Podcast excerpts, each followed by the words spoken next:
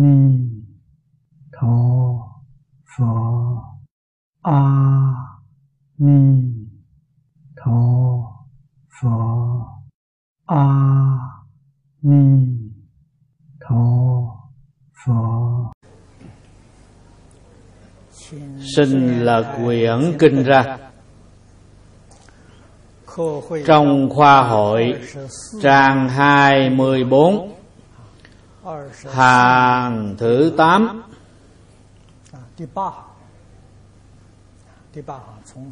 bắt đầu xem từ nguyện thứ 47 thanh tịnh hoan hỷ đắc bình đẳng trụ. Tu bồ tát hạnh cụ túc đức bổn. Ưng thời bất hoạch nhất nhị tam nhẫn chúng ta lại xem đoạn kế tiếp. Ư chư phật pháp, bất năng hiện chứng, bất thối chuyển giả, bất thụ chánh giác. Đây là hai nguyện cuối cùng trong 48 nguyện. Là nghe danh đắc pháp nhẫn và hiện chứng, bất thối chuyển đây là a di đà phật. Ngài đặc biệt giúp cho những người phát bồ đề tâm, hành bồ tát đạo trong mười phương thế giới. Những hạng người này họ giàu lòng từ bi. Họ thà là hy sinh bản thân của mình để thành tựu cho người khác trước. Những hạng người này rất đáng được đại chúng xã hội khen ngợi. Cho nên, chư phật bồ tát cũng không ngoại lệ. Các ngài đối với những hạng người này cũng đặc biệt chiếu cố họ. Trong ba nguyện phía trước, chúng ta đã thấy a di đà phật giúp cho họ điều thứ nhất là giúp cho họ nhập phổ đẳng tam muội. Kế đến là giúp cho họ trong định đi cúng phật mà không mất định lực. Thứ ba là giúp cho họ nắm chắc được cương lĩnh quan trọng tự hành quả tha. Tức là một nguyện đà la ni này. Hôm nay chúng ta thấy hai nguyện này thì lại tiến thêm một bước. Không những có thể đạt được cương lĩnh tu học của Phật pháp, vả lại còn có thể thành tựu công phu chân thật. Chúng ta xem phần kinh văn. Thanh tịnh hoan hỷ. Đất bình đẳng trụ. Hai câu này không dễ gì thực hiện được. Nhưng nếu đạt đến thì được thọ dụng chân thật. Bậc bồ tát hành bồ tát đạo trong lục đạo. Dùng lời hiện nay mà nói, hành bồ tát đạo, tức là giáo hóa chúng sanh. Bồ tát phải nêu gương cho chúng sanh thấy. Hoàn cảnh của chúng sanh rất là phức tạp trong hoàn cảnh này muốn được tâm thanh tịnh là điều rất khó khăn. Cho nên Phật tại trong rất nhiều kinh luận chỉ dạy cho chúng ta. thí như kinh kim cang mọi người đọc nhiều nhất. Tôn giả tu bồ đề thật ra tôn giả là một vị đại bồ tát không phải là người tầm thường. Ngài hiện thân là bậc a la hán là đại quyền thị hiện. Ngài thị hiện trong thế gian này để giúp đỡ cho tất cả chúng sanh khổ nạn. Ngài phật dạy ngài không chấp nơi tướng, như như bất động. Quý vị mà có thể tuân theo hai câu này, thì quý vị vĩnh viễn duy trì được tâm thanh tịnh khoan hỷ, đắc bình đẳng trụ. Đây là sự thọ dụng chân thật của bồ tát ngày nay chúng ta sống trong thế gian này, khởi tâm động niệm.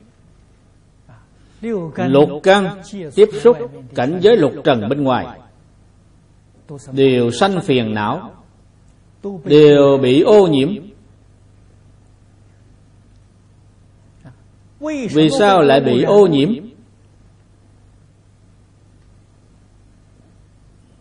Chúng ta phải suy nghĩ phải hiểu rõ lý lẽ này. Nội tâm chúng ta có phiền não nghiêm trọng.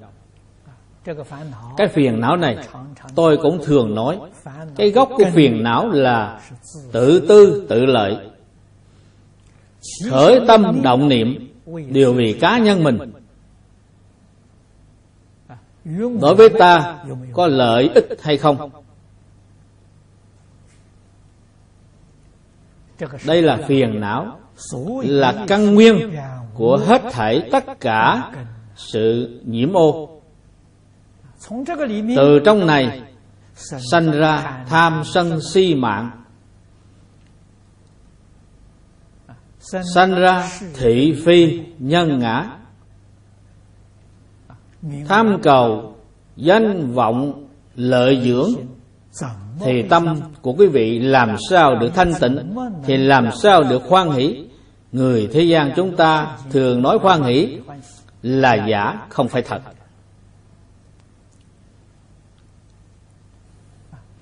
Không phải thật sự sanh tâm hoan hỷ. Còn chư phật bồ tát thường sanh tâm hoan hỷ, niềm hoan hỷ đó là thật, không phải giả cho nên, nhất định phải chuyển ý niệm tự tư, tự lợi. Thì tâm thanh tịnh hoan hỷ mới hiện tiền. Chuyển bằng cách nào?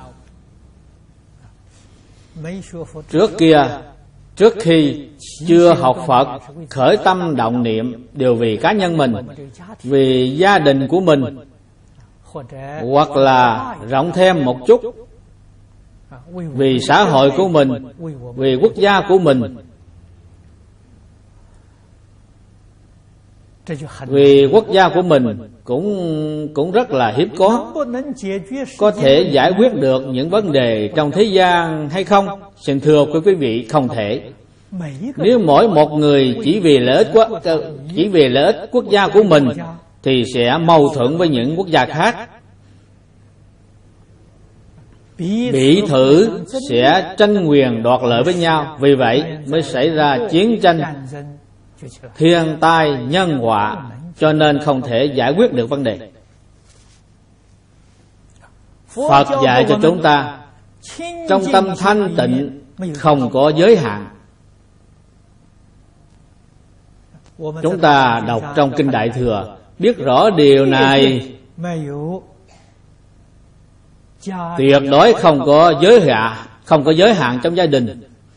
Không có giới hạn trong chủng tộc.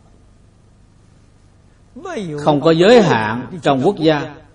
Đương nhiên, cũng không có giới hạn trong tín ngưỡng tôn giáo. Cho nên, quý vị phát tâm phải vì chúng sanh phục vụ hai chữ chúng sanh này là rộng lớn không có bờ bến.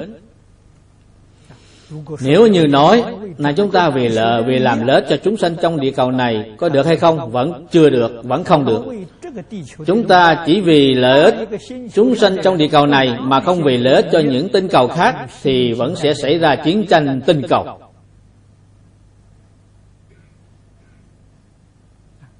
muốn thật sự giải quyết được vấn đề trong phật pháp có dạy cho chúng ta chúng ta phải học theo chư phật bồ tát. Tâm lượng rộng lớn tâm bao thái hư lượng chu xa giới thì mới thật sự triệt để giải quyết được vấn đề. Cho nên chư phật bồ tát xả kỹ vị nhân chữ nhân này đối tượng là tất cả chúng sanh trong hư không pháp giới, không có bờ bến, không có giới hạn. Lúc đó, tâm quý vị được thanh tịnh.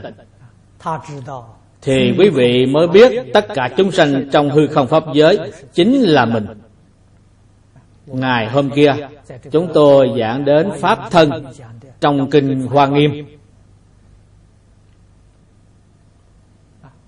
Hai câu, mười phương, ba đời phật, cùng chung một pháp thân. Quý vị mà thật sự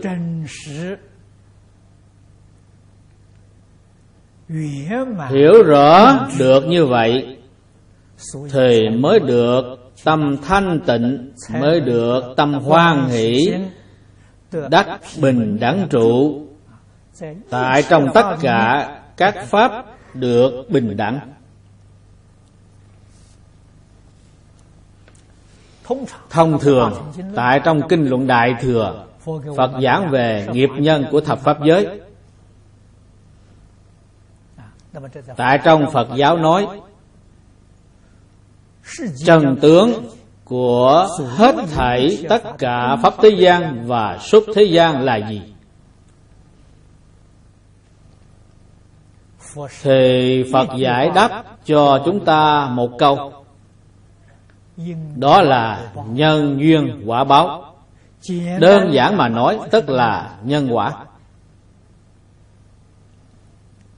Trồng thiện nhân nhất định được thiện quả.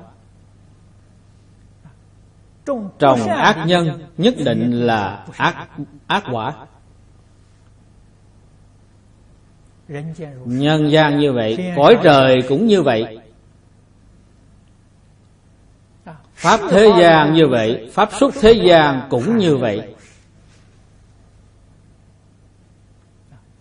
Tại trong rất nhiều kinh luận đã chứng minh ai chịu làm như vậy, phật làm như vậy, bồ tát làm như vậy.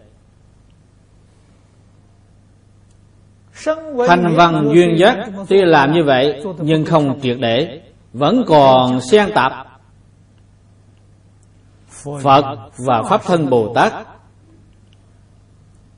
làm được vô cùng rốt ráo, không có xen tạp chút nào.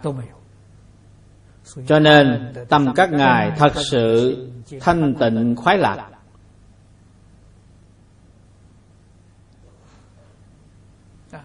Tâm các ngài thật sự bình đẳng trong thập pháp giới, tâm phật là bình đẳng.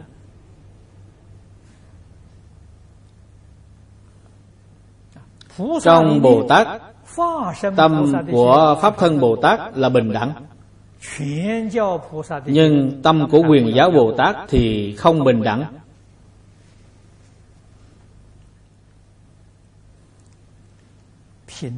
Hai chữ bình đẳng này rất quan trọng.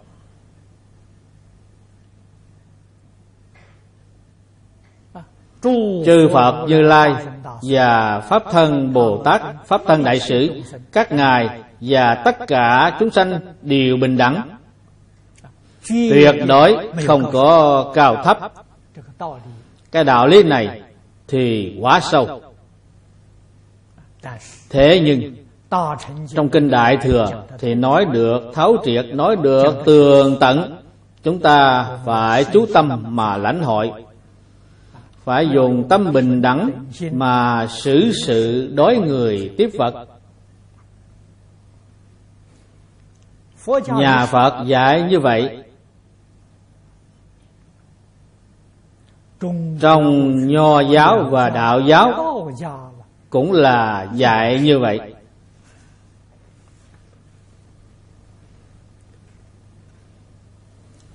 Tại trung quốc từ hán võ đế.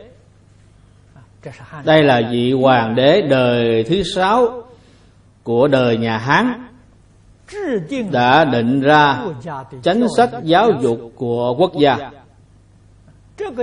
từ đời nhà hán quy định chính sách giáo dục mãi cho đến đời mãn thanh cũng không có thay đổi. trong hai ngàn năm đó đã thay đổi rất nhiều triều đại nhưng chính sách giáo dục cũng chưa từng thay đổi.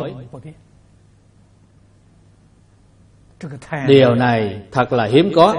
Trong lịch sử, bất cứ quốc gia, dân tộc nào trên toàn thế giới đều có thay đổi. Duy chỉ có nền giáo dục của trung quốc không thay đổi, đến thời đại dân quốc mới có thay đổi. Thể vừa thay đổi thì khiến cho xã hội ngày nay động loạn.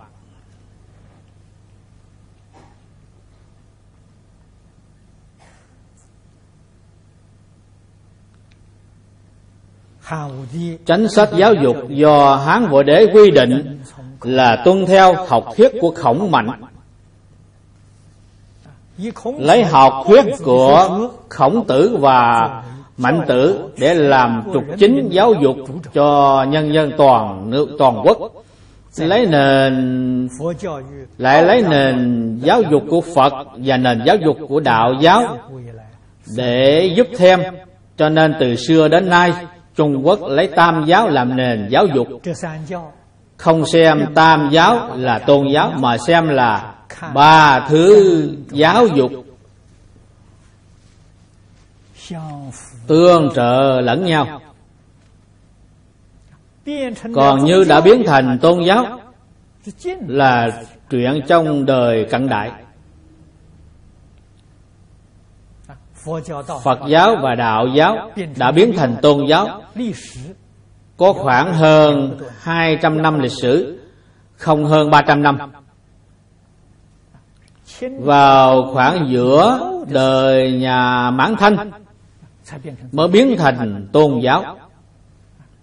Tuần trước Tôi từ Trung Quốc trở về Ghé qua Hồng Kông Hồng Kông bây giờ có sáu đại tôn giáo.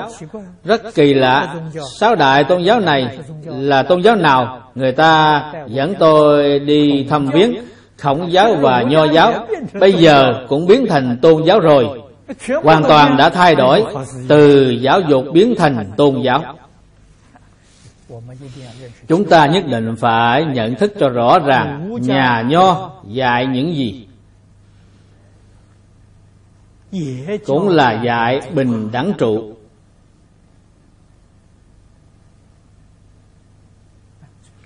lịch đại đế vương trung quốc đều lấy học thuyết của nhà nho để trị an thiên hạ. Có lần chúng tôi đến bắc kinh đi tham quan cố cung. ông diệp cục trưởng đặc biệt dặn dò chúng tôi phải lưu ý trong cố cung có ba ngôi kiến trúc.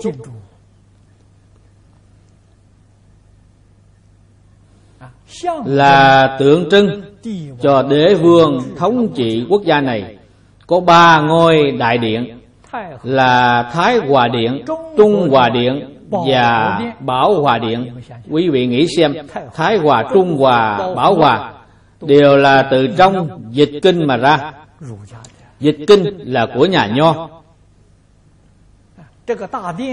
Đại điện mệnh được mệnh danh là từ trong dịch kinh mà ra.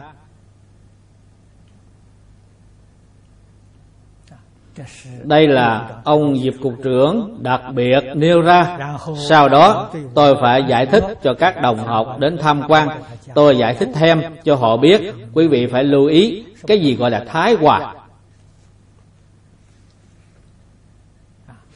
Chữ thái này Là tâm rộng lớn, Giống như thái hư không vậy. Còn chữ hòa không phải là chúng ta hai người hòa, một nhà hòa. Không phải là một nước hòa, một thế giới hòa, mà là tận hư không khắp pháp giới hòa. Nói một cách rõ hơn, nghĩa là có rất nhiều tinh hệ và ngân hà trong thái hư không. Chúng ta và họ thấy đều phải hòa thì mới gọi là thái hòa. có thái hòa thì mới có thể giải quyết được vấn đề. Mới tránh khỏi xảy ra chiến tranh tinh cầu. Cho nên tâm lượng phải rộng lớn. Làm thế nào để thực hiện thái hòa? thì phải có trung hòa. Trung có nghĩa là gì tức là tâm không thiên lệch, tâm không tà. Không thiên, không tà, gọi là trung. Nếu chúng ta có một chút tâm ích kỷ, thì tâm đó không phải là trung. Tâm đã thiên lệch, tâm đã tà. Quý vị nghĩ xem, chữ trung này rất có ý nghĩa. Tâm quý vị phải để nơi trung, tuyệt đối tâm không thể thiên lệch, quý vị nên biết, trung hòa là chân tâm. Nhà phật nói chân như bản tánh. Trung đạo đệ nhất nghĩa. Trong dịch kinh thì nói trung hòa. Cách nói tùy khác nhau, nhưng hoàn toàn cùng một ý nghĩa. Tâm của chư phật và pháp thân bồ tát thì tại nơi trung đạo còn quyền giáo bồ tát. Thì tâm của họ đã thiên lệch một chút nhưng không nhiều. Chỉ năm ba độ mà thôi cũng kể là trung đạo. còn bích chi phật và la a la hán thì tâm của họ đã thiên lệch rất nhiều. Đến nhân đạo chúng ta thì tâm càng thiên lệch hơn 90 độ hơn 100 độ cho nên vấn đề rất nghiêm trọng. Phật nói cho chúng ta biết Địa ngục, ngạ quỷ súc sanh Tâm của họ thiên lệch 180 độ Hoàn toàn đã trái với trung đạo.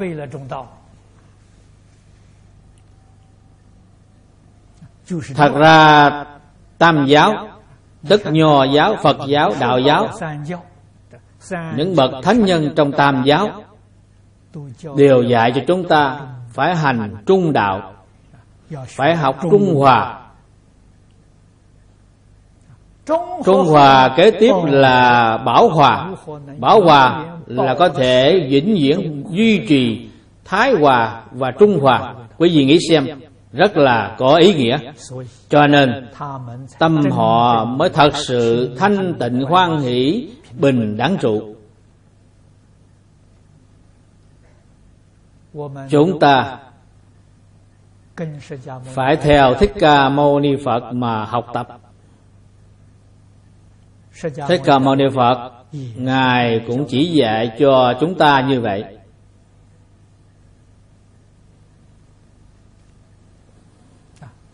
Chúng ta muốn học Phật, Bắt đầu học từ đâu Thì Phật Bồ Tát và chư Tổ sư Đại Đức các Ngài chỉ dạy cho chúng ta Tu từ căn bản. Căn bản tức là khởi tâm động niệm. Căn bản chính là tâm pháp. Tâm nhất định phải chánh, nhất định phải trung. Tức chánh mà không tà, trung mà không thiên, vĩnh viễn duy trì được trung chánh, thì quý vị sẽ thành phật không xa. Thành phật tức là thành tựu vô lượng trí huệ, thành tựu vô lượng đức năng, thành tựu vô lượng tài nghệ, thành tựu vô lượng tướng hảo.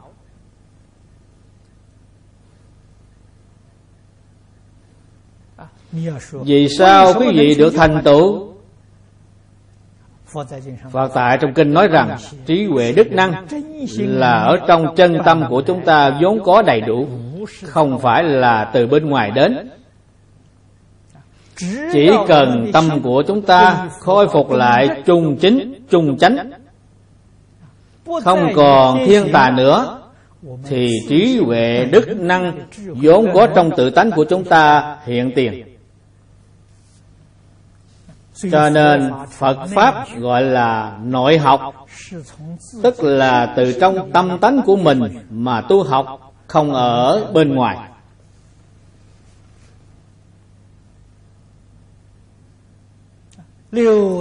Nay lục đạo chúng sanh đang mê hoặc điên đảo, Mê ở tại đâu? Vì không biết đạo lý này. Không hiểu rõ chân tướng sự thật này. Họ hướng bên ngoài tham cầu tất cả vật chất Họ tìm cầu bên ngoài. Tìm cầu bên ngoài. Họ chưa chắc cầu được. Cho dù họ có cầu được Nhưng vẫn là trong mạng của họ có. Nếu trong mạng của họ không có Thì nhất định cầu không được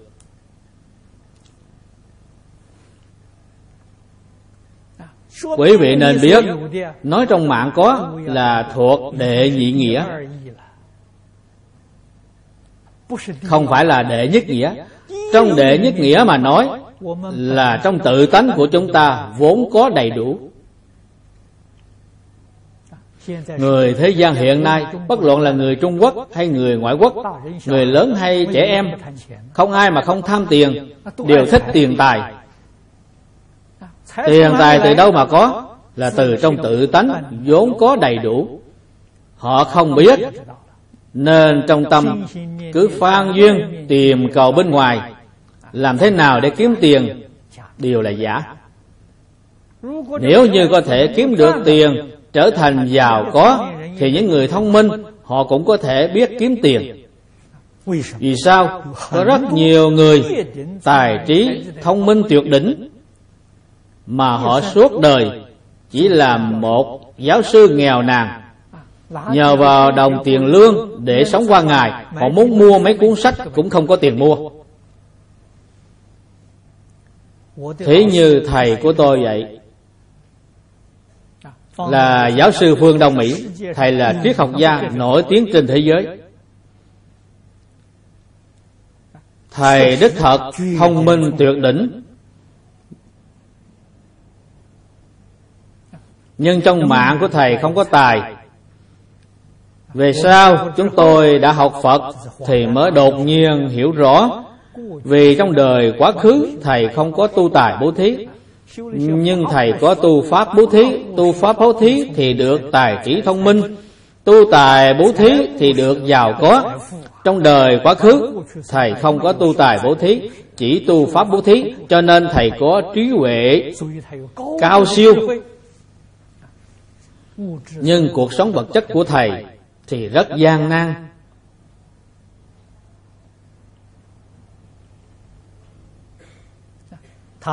Đến lúc trung niên thì thầy học phật. Thầy đọc kinh phật, xem như là triết học để nghiên cứu, vẫn không có thực hiện.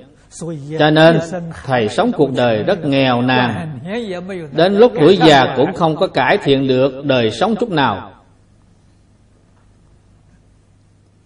Tôi nhìn thấy rất rõ ràng, Nhưng tôi không dám nói Ở trước mặt thầy.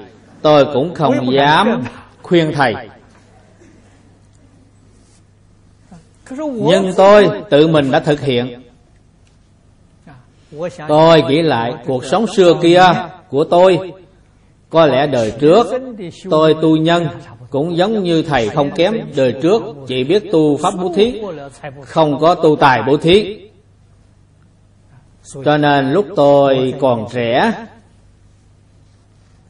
cuộc sống vật chất vô cùng gian nan, rất là cực khổ. Trước khi học Phật 15 năm, cuộc sống của tôi khổ không thể tả. Lúc còn trẻ, nghèo cũng không sao, cực khổ một chút, cũng không hề gì.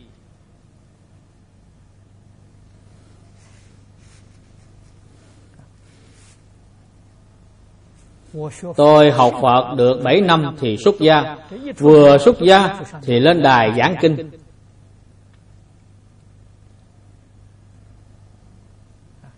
Đã giảng hết 40 năm.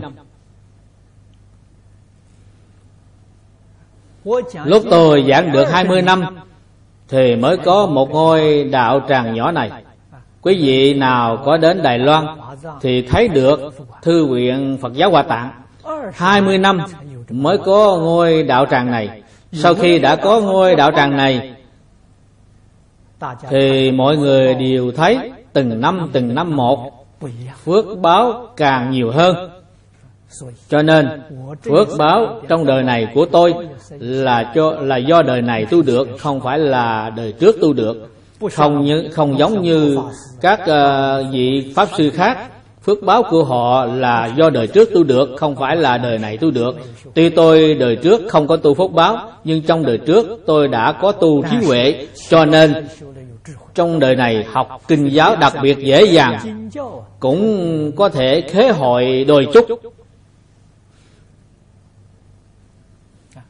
Cũng rất dễ dàng khế hội được kinh giáo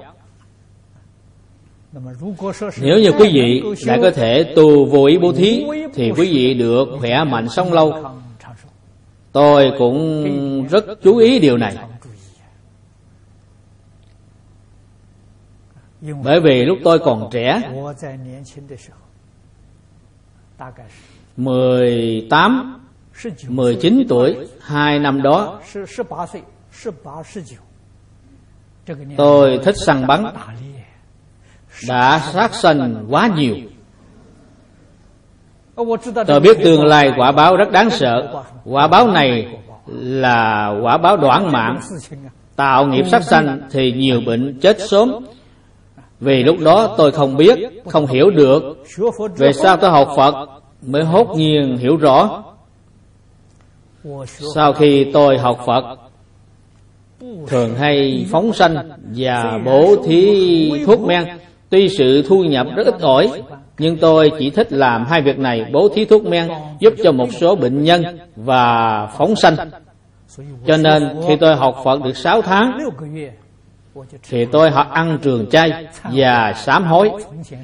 Trước kia sát nghiệp quá nặng, Tôi chân thành sám hối Mới có thể chuyển được sát nghiệp này có rất nhiều vị lão đồng tu đều biết Lúc tôi còn trẻ Có nhiều người xem tướng bối mạng cho tôi Họ đều nói tôi sống không quá 45 tuổi tôi, Họ nói như vậy tôi Thì tôi rất tin và tiếp nhận Năm đó 45 tuổi tôi đã sanh bệnh Suốt cả một tháng Trong đời tôi chưa có sanh bệnh qua Năm đó tôi sanh bệnh suốt một tháng. Một tháng sau thì hết bệnh, Không có chuyện gì.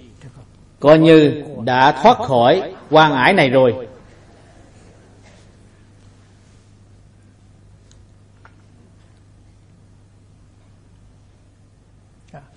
Xưa kia, Pháp Sư Cam Châu Là bạn cũ của tôi. Pháp Sư cũng ấn chứng cho tôi có một năm, chúng tôi gặp nhau trong một pháp hội. Pháp sư nói, Trước kia, chúng tôi ở sau lưng đều nói ông. Tôi hỏi, nói tôi cái gì? Nói ông là người rất thông minh, Đáng tiếc là không có phước báo, Lại đoạn mạng. Tôi nói, tôi biết điều này, Tôi không cần ở sau lưng nói, Có thể ở trước mặt tôi nói. Vì tôi đã hiểu rõ, Tôi sẽ tiếp nhận. Pháp Sư lại nói, Bây giờ ông giảng kinh thuyết Pháp mấy năm, Công đức đó rất lớn. Cả thể đều chuyển được hết. Chẳng những ông có phước báo dạ lại, Ông sẽ rất trường thọ. Đó là lời của Pháp Sư chúc phúc cho tôi. Cho nên, Pháp thế gian và xuất thế gian Là Pháp nhân quả. Chúng ta biết rõ đạo lý của nhân quả, Hiểu rõ chân tướng sự thật của nhân quả thì chúng ta biết chuyển ý niệm và biết chuyển hành vi. Chúng ta đều có thể chuyển được quả báo của mình. Cho nên, ngày nay quý vị nhìn thấy tôi có phước báo trí huệ và khỏe mạnh sống lâu. Quý vị đều có thể nhìn thấy. Như nay tôi bước lên giảng đài này, tôi không cần dùng cái gì để phụ, mà tôi có thể bước lên lên đài này một cách dễ dàng tôi vẫn còn có thể lực này.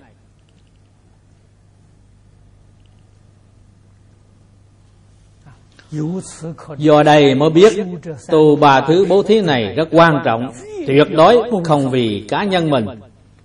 Tôi không bao giờ nghĩ đến tự mình phải hưởng thụ, tự mình phải khỏe mạnh sống lâu. Tôi chỉ nghĩ đến thấy điều vì chúng sanh thể điều vì xã hội.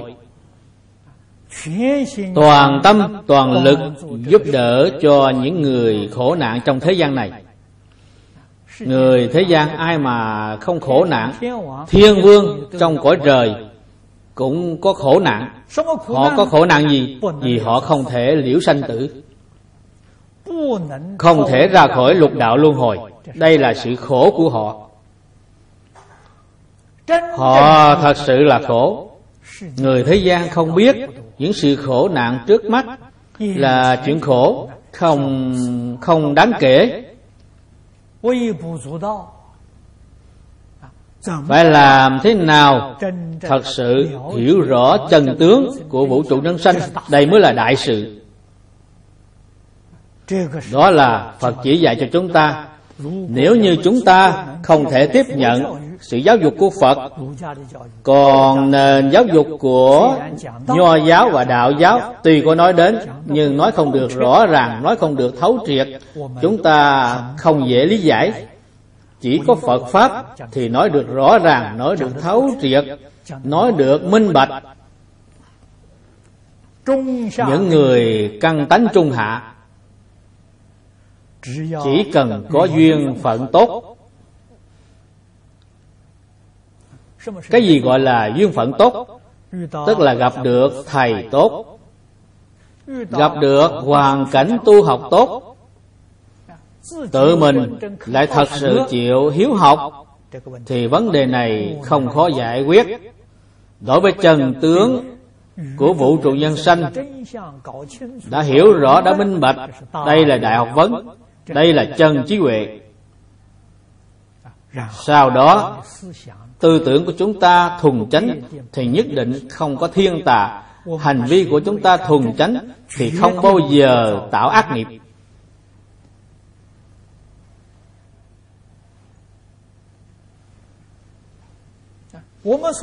Chúng ta tạo nghiệp thuần thiện mà không ác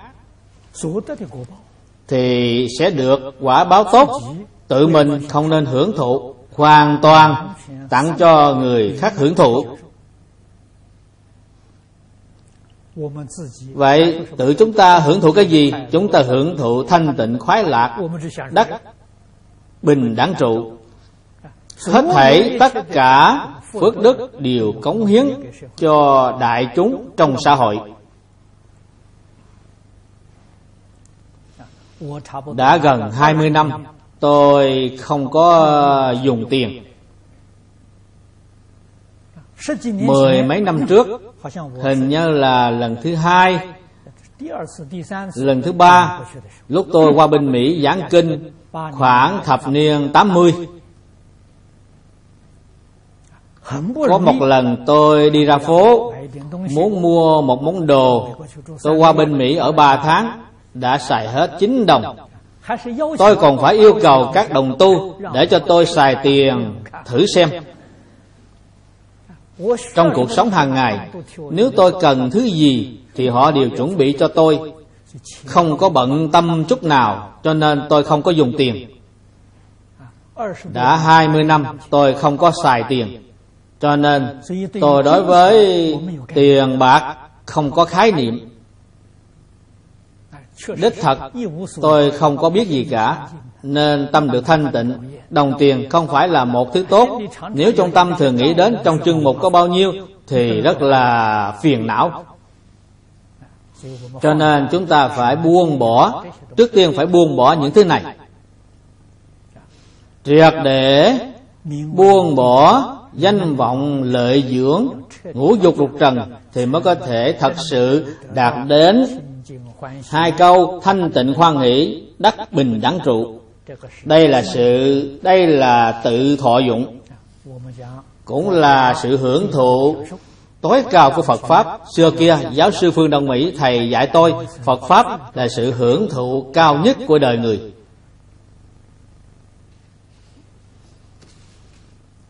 Bây giờ đọc đến phần kinh văn này mới hiểu rõ, cho nên tự chúng ta mà chịu phát tâm, chịu học tập thì sẽ được bổ nguyện của A Di Đà Phật gia trì. mới có được hiệu quả rõ rệt như vậy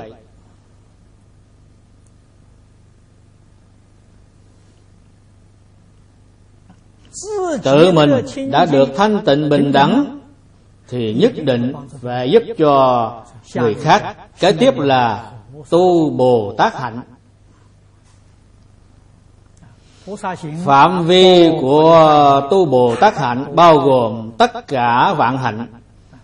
Thích Ca Mâu Ni Phật, Ngài quy nạp cho chúng ta sáu điều cương lĩnh. Điều cương lĩnh thứ nhất là bố thí. Dùng lời hiện nay mà nói bố thí. Tức là toàn tâm, toàn lực Giúp đỡ cho người khác, Chăm lo cho người khác.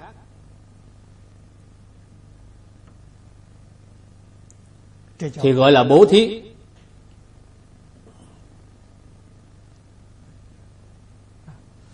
Chúng ta dùng tài lực, vật lực, sức lực và trí huệ của mình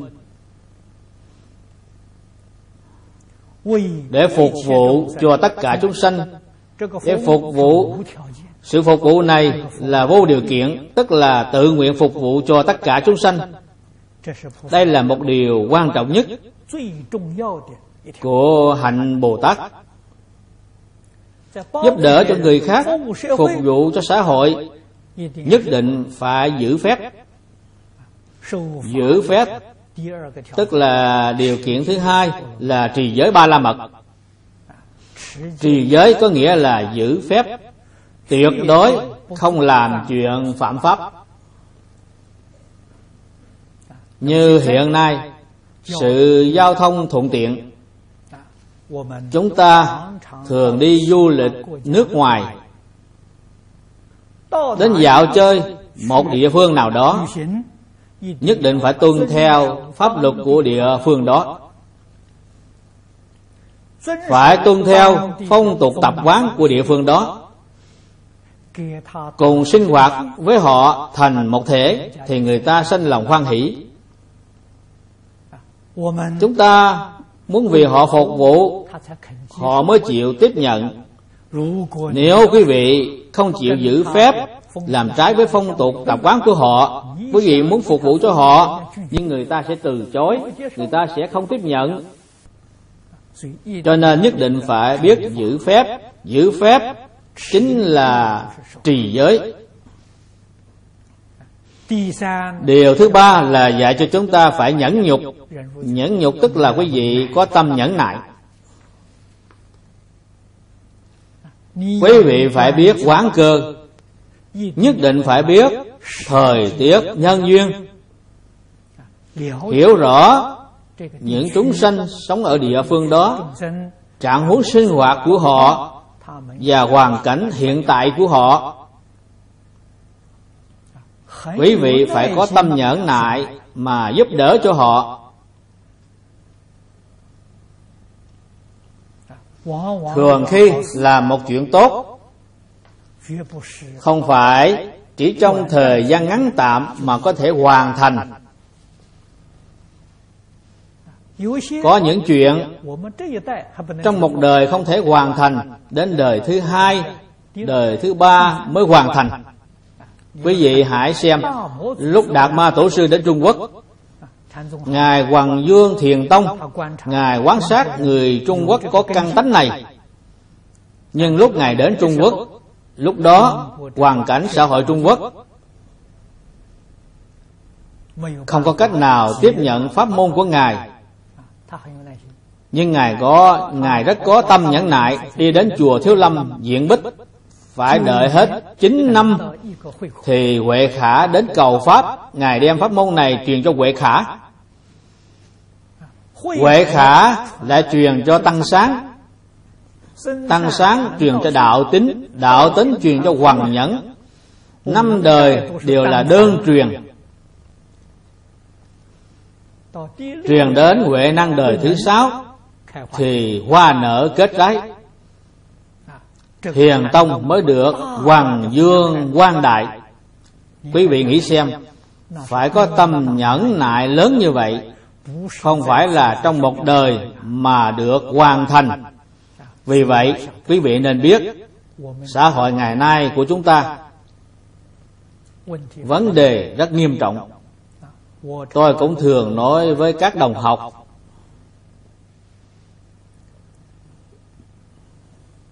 gia đình được mỹ mãn. Xã hội được phồn vinh. Quốc gia an định, thế giới hòa bình là xây dựng trên nền giáo dục. Sau đó quý vị mới hiểu được vì sao trung quốc hơn hai ngàn năm lịch đại đế vương thay đổi triều đại mà không dám trái với chính sách giáo dục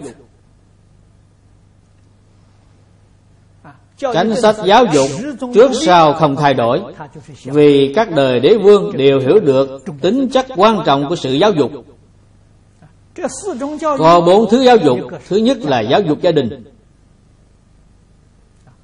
Thì nhà nho dạy được rất đầy đủ. Thứ hai là giáo dục trường học. Xưa kia giáo dục trường học cũng là lấy học thuyết của khổng mạnh làm nền tảng. Thứ ba là giáo dục xã hội. Vào thời xưa ở trung quốc, dùng phương pháp gì để giáo dục cho xã hội? Dùng nghệ thuật.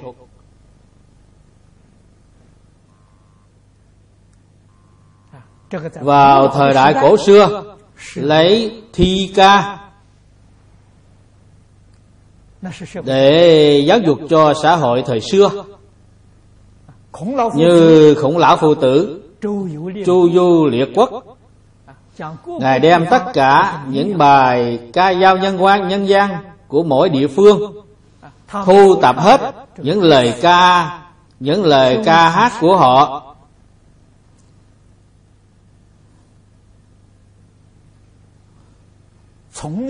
rồi đem chỉnh lý lại biên soạn thành thi kinh.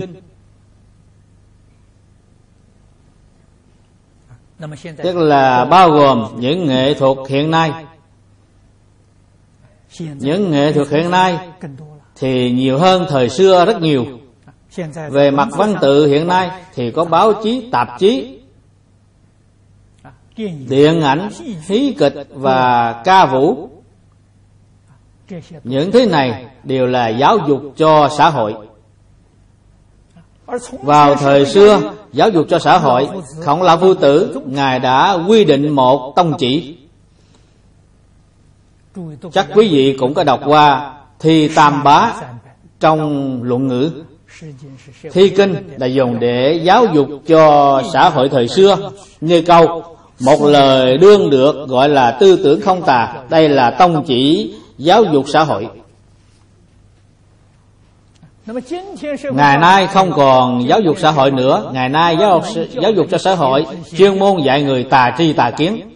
Hoàn toàn trái với tông chỉ giáo dục của cổ thánh tiên hiền trung quốc.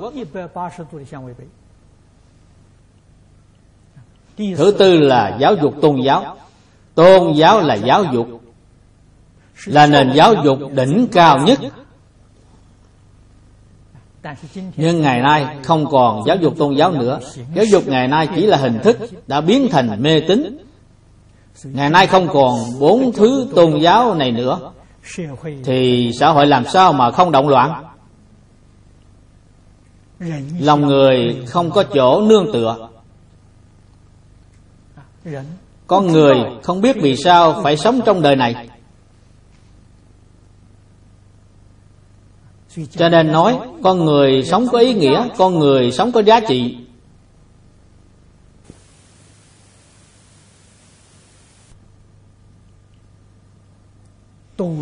Đều đã trở thành vấn đề rất nghiêm trọng.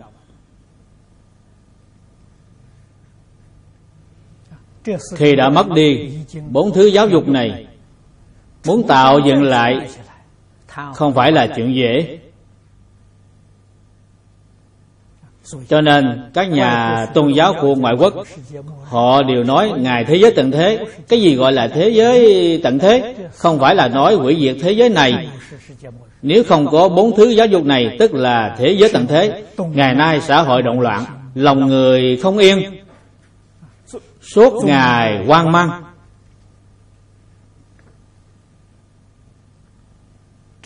Cái hiện tượng này chính là ngài tận thế.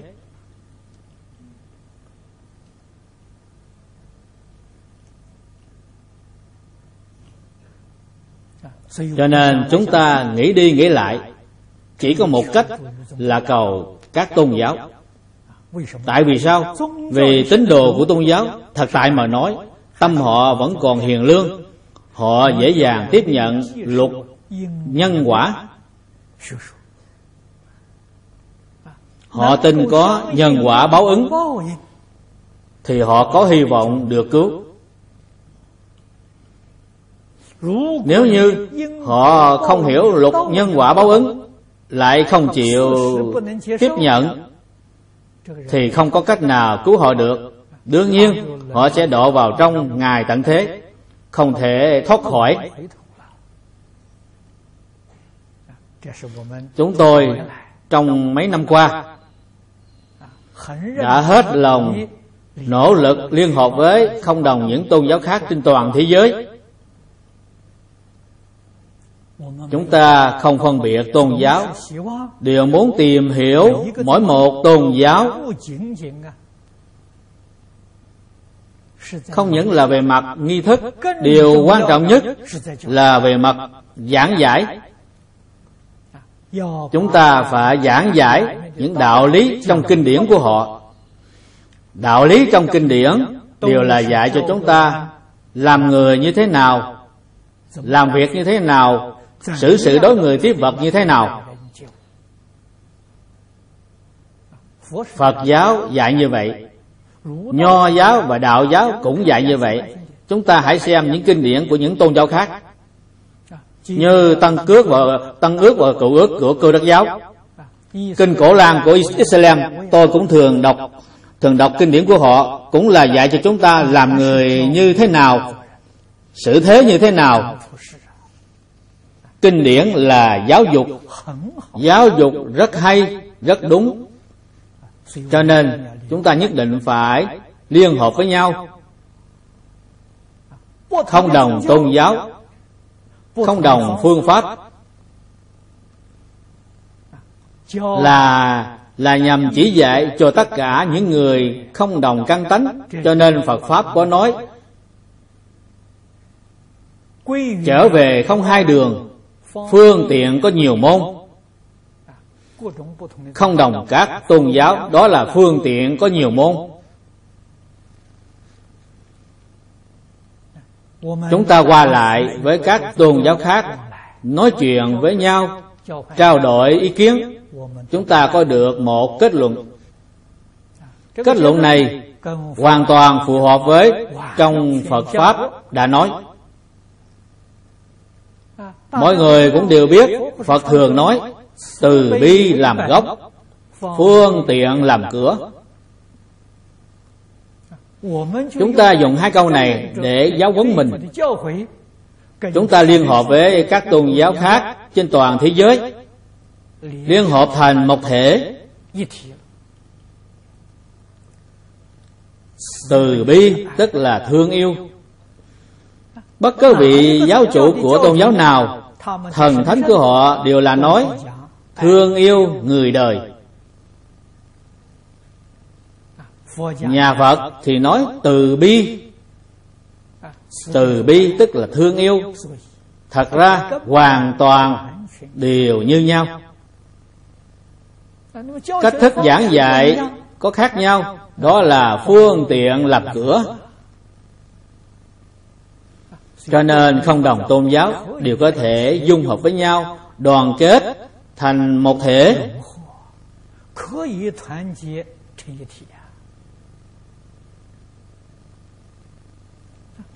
Mục đích giảng dạy sau cùng. Chúng tôi đã nêu ra ba câu. Xã hội an định, thế giới hòa bình, nhân dân hạnh phúc mỗi một tôn giáo đều công nhận ba câu này, không có phản đối, vì tông chỉ của chúng ta tương đồng, đều có lòng thương chân thành.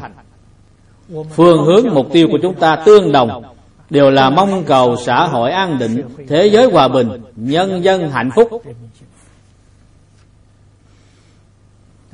Sau đó, chúng ta triển khai kinh điển, thảo luận với nhau thì dễ tiếp nhận, vì chúng ta đã có phương hướng, đã có nền tảng thì rất tự nhiên, đều có thể dung hợp với nhau.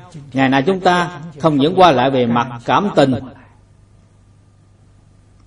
chúng ta cũng có thể thông suốt về mặt giáo nghĩa và giáo lý. Điều này là sự giúp đỡ rất lớn lao cho toàn cả thế giới hòa bình, thế giới xã hội an định. Chúng ta rất hết lòng rất nỗ lực đang làm công việc này. Chúng ta phải có tâm nhẫn nại. Chúng ta biết công việc này là đại sự nghiệp không phải là sự nghiệp thông thường phải mất thời gian rất dài. thế nhưng hiện tại ở tân gia ba này chúng ta chỉ mới hai năm mà có được thành quả tốt như vậy đây là chuyện tôi không thể ngờ được.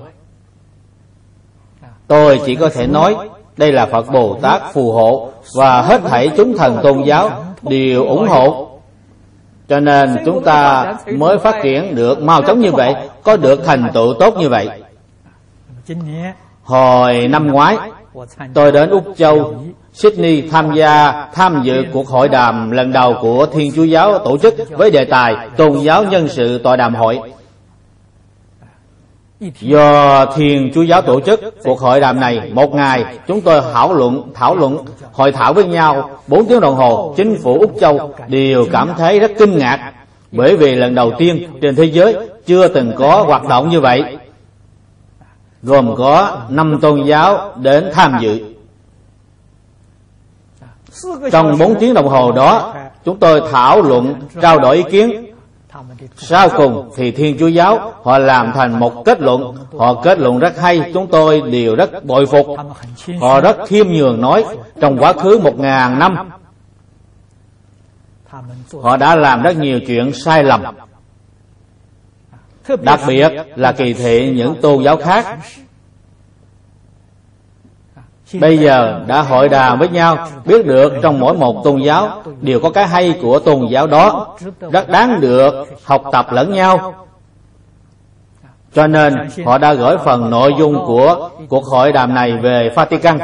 Chúng tôi đọc trên báo chí nói Đức Giáo Hoàng đối với người trên toàn thế giới sám hối cầu thượng đế tha tha thứ tội lỗi của tín đồ Thiên Chúa giáo đặc biệt là đối xử với những tôn giáo khác. Đây là đã nói lên tinh thần của đức giáo hoàng phi thường. Biết sai biết sai chịu sửa mới là đáng quý. Thật không hổ thẹn là một nhà đại tôn giáo trên thế giới. Năm nay, họ lại tổ chức cuộc hội đàm lần nữa. Tôi đã nhận được thư thông báo. Khai mạc vào ngày 7 tháng 7 Năm nay cuộc hội đàm 3 ngày Tức ngày 7, ngày 8 và ngày 9 Điều này cũng là ngoài dự kiến của chính phủ Úc Châu.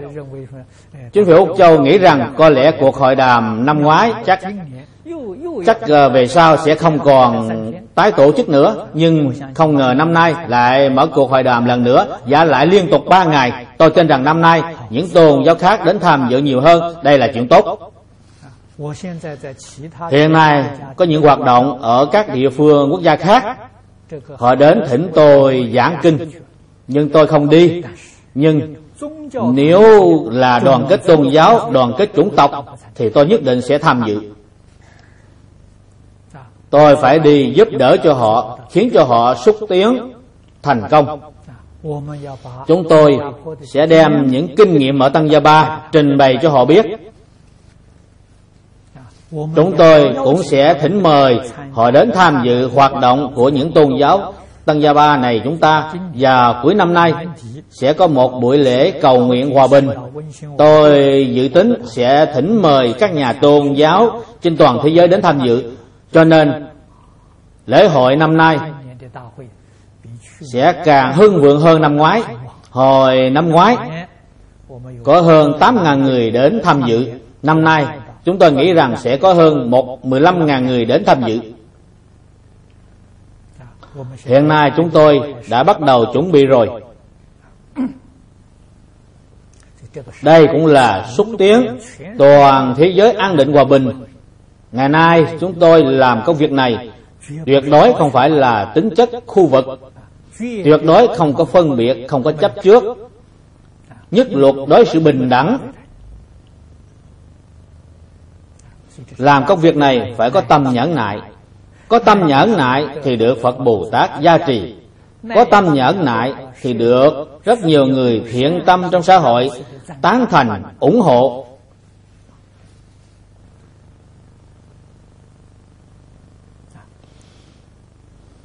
Điều thứ tư là dạy cho chúng ta phải tinh tấn. Tinh là chuyên nhất, tấn là tiến bộ. Càng phải hết lòng nỗ lực, dụng công. Tinh tấn là tiến bộ thuần nhất Không tạp.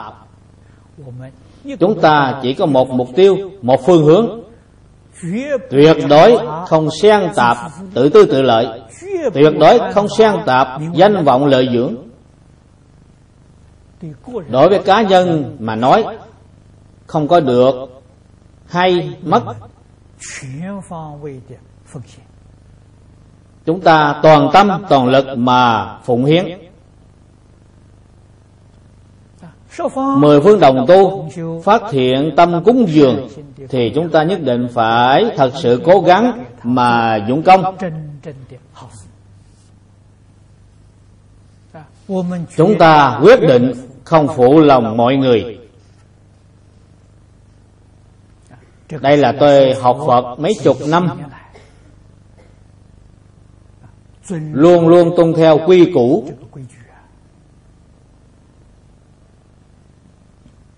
Cho nên nhất định phải cầu tinh tấn. Thứ năm là thiền định. Dùng lời hiện nay mà nói, thiền định có nghĩa là không bị cảnh giới bên ngoài làm lay động. Không bị cảnh giới bên ngoài dụ dỗ mê hoặc. Không bị cảnh giới bên ngoài làm ảnh hưởng. Chúng ta biết, hãy làm chuyện tốt thì sẽ gặp nhiều trắc trở.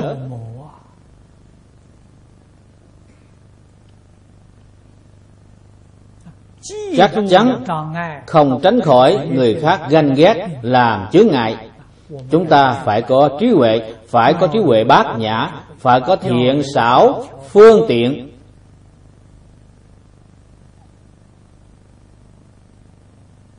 Thí như các đồng học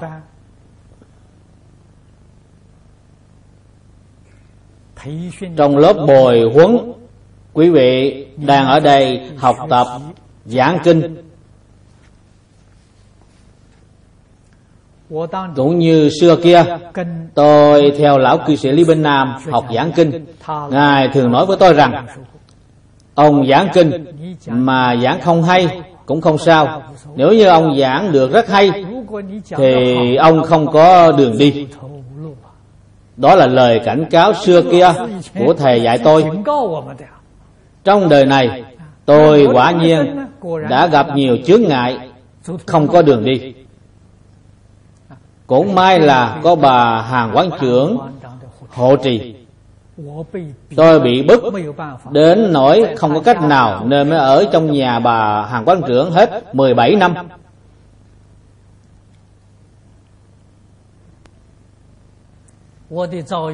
Cảnh ngộ của tôi cũng giống như Ngài Lục Tổ Huệ Năng trong Thiền Tông.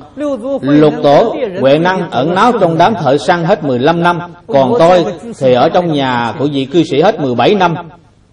Lúc đó hoàn cảnh khó khăn, không có đạo tràng nào hoặc ngôi tự viện nào chịu nhận tôi cả. Muốn sinh ở tạm vài ngày, họ cũng không bằng lòng. Cho nên hiện nay nhóm đồng học này của chúng ta mỗi ngày học tập giảng kinh, tương lai mà giảng được rất hay thì cũng giống như tôi xưa thì cũng giống như tôi xưa kia vậy. Nhưng tôi xưa kia vẫn còn có Phật Bồ Tát phù hộ, có người giúp đỡ cho tôi. Vẫn có thể duy trì lên đài giảng kinh. Không có phế bỏ. Điều này rất hiếm có. 40 năm trên giảng đài giảng kinh thuyết pháp không có gián đoạn. Đó là do bà hàng quán trưởng tận tâm tận lực hộ trì. Ngày nay chúng ta dùng phương pháp gì? Không thể không nhờ vào khoa học kỹ thuật hiện đại. Cho nên tôi rất chú trọng ban thu hình của chúng ta. Hiện tại có rất nhiều chuyên gia muốn giúp chúng ta cải tiến. Họ nói mức kỹ thuật thu hình của chúng ta không cao, hãy còn kém xa truyền hình vệ tinh. Họ giúp chúng ta về mặt kỹ thuật, về mặt kỹ thuật thu hình đạt đến mức tiêu chuẩn thì họ mới bằng lòng phát thanh những băng giảng video của chúng ta. Hiện tại chúng ta đang cải tiến. Gần đây chúng tôi đã ờ, phải ở dùng Gần đây chúng tôi phải ở Hồng Kông thiết bị một phòng một phòng thu hình hoàn toàn giống như đài truyền hình vậy. Chúng tôi cũng mời kỹ thuật chuyên gia đến điều khiển máy móc vẫn phải mời một người chuyên môn phụ trách chương trình phát thanh. Họ là chuyên gia chỉ đạo trong trong đài truyền hình, điện ảnh mời họ đến phục vụ cho chúng sanh. Mỗi một vị đồng học chúng ta cũng phải giảng một bộ kinh điển. Để truyền bá lưu thông trên toàn thế giới. Có như vậy mới phá được quan ải khó khăn này. Chúng ta không cần đến đạo tràng của người ta giảng kinh. Mỗi một gia đình nào mở máy truyền hình xem chương trình giảng kinh thuyết pháp của chúng ta. Đó tức là đạo tràng của chúng ta. Đây là tôi vì các đồng học mà làm chuyện này phải biết lợi dụng khoa học kỹ thuật hiện đại phải dùng dĩa VCD để đột phá. Hy vọng phương pháp giảng dạy này có thể truyền khắp thế giới.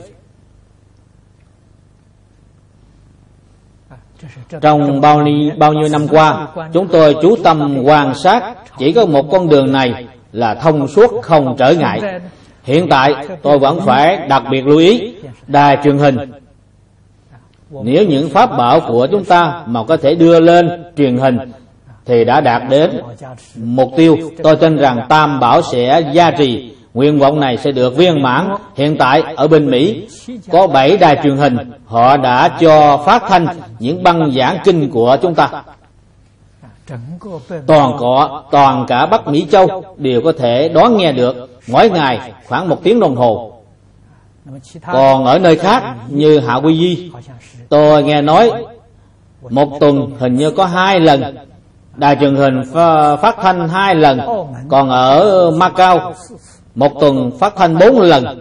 Gần đây, chúng tôi liên hợp với đài truyền hình á châu hồng kông. Ngoài ra còn nghe nói có đài vệ tinh Phụng Hoàng. Chúng tôi cũng liên hợp ờ, với nhau. Cho nên, chúng tôi không cần xây dựng đạo tràng, Không cần xây các chùa chiền.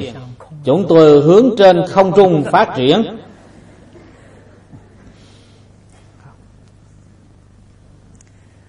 Thì gọi là tu hạnh Bồ Tát. Chúng ta phải giúp đỡ người khác. Điều quan trọng nhất là chúng ta phải thực hiện lời giáo huấn của phật chúng ta phải thực sự mà làm. Nếu chỉ là miệng nói mà không thể thực hành, thì chúng ta không đạt được sự thọ dụng chân thật. Kế tiếp là cụ túc đức bổn, tức là phải khôi phục lại đầy đủ căn bản công đức.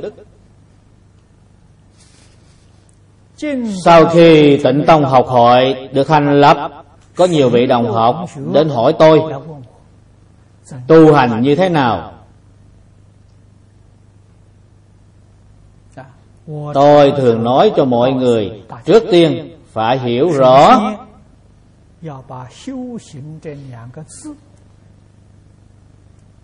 Phải hiểu rõ định nghĩa của hai chữ tu hành này. Hành là hành vi của chúng ta hành vi hành vi thì quá nhiều. Phật đem tất cả hành vi quy nạp thành ba đại loại. Một là hành vi tư tưởng tức khởi tâm động niệm. Hai là hành vi khẩu nghiệp tức lời nói. Ba là hành vi thân thể tức động tác của thân thể. Hành vi có nhiều đi nữa không ngoài ba đại loại này nếu hành vi của ba đại loại này đã có sai lầm, phải đem những hành vi sai lầm đó tu chính lại, thì gọi là tu hành. Nhất định phải hiểu rõ hai chữ tu hành này. Cổ đại đức dạy cho chúng ta tu từ căn bản. Vì vậy, chúng ta mới hiểu rõ thế nào gọi là tu từ căn bản là tu từ chỗ khởi tâm động niệm. Thì gọi là tu từ căn bản. Một ý một ý niệm của ta vừa khởi lên thì lập tức hiểu rõ biết ngay ý niệm này là thiện hay là ác. Nếu là thiện thì để cho tiếp tục tăng trưởng, còn như là ác thì lập tức đoạn trừ. Gọi là tu từ căn bản tiêu chuẩn của thiện và ác là gì? Quý vị phải hiểu rõ. Đối với xã hội có lợi ích. Đối với chúng sanh có lợi ích thì là thiện. Nếu đối với cá nhân mình có lợi ích mà xã hội và chúng sanh không có lợi ích thì là ác là đại ác còn còn như đối với xã hội và đại chúng có lợi ích, mà cá nhân mình cũng có lợi ích. Đây là việc thiện có thể làm. Thế nhưng, việc thiện này không phải là việc thiện bậc nhất. Việc thiện bậc nhất là đối với cá nhân mình không có lợi ích, mà là đối với tất cả chúng sanh và xã hội có lợi ích. Đây mới là việc thiện bậc nhất chư phật bồ tát đã làm được nếu như chúng ta nói việc thiện này đối với ta có lợi ích thì ta mới làm, còn đối với ta không có lợi ích thì ta không làm. Như vậy thì quý vị không phải là bồ tát. Một nguyện này không có liên can gì với quý vị. Chỉ đối với trừ bồ tát nói mà thôi. Trong đức bổn còn có một ý nghĩa rất quan trọng là niệm phật cầu sanh tịnh độ. Đây là đức bổn trong đức bổn. Tại vì sao? Vì chỉ có sanh đến tây phương cực lạc thế giới, thì mới thật thì mới triệt để giải quyết được vấn đề. Giả lại giải quyết được một cách mau chóng, thật là không thể nghi bàn. Đạo lý này quá sâu.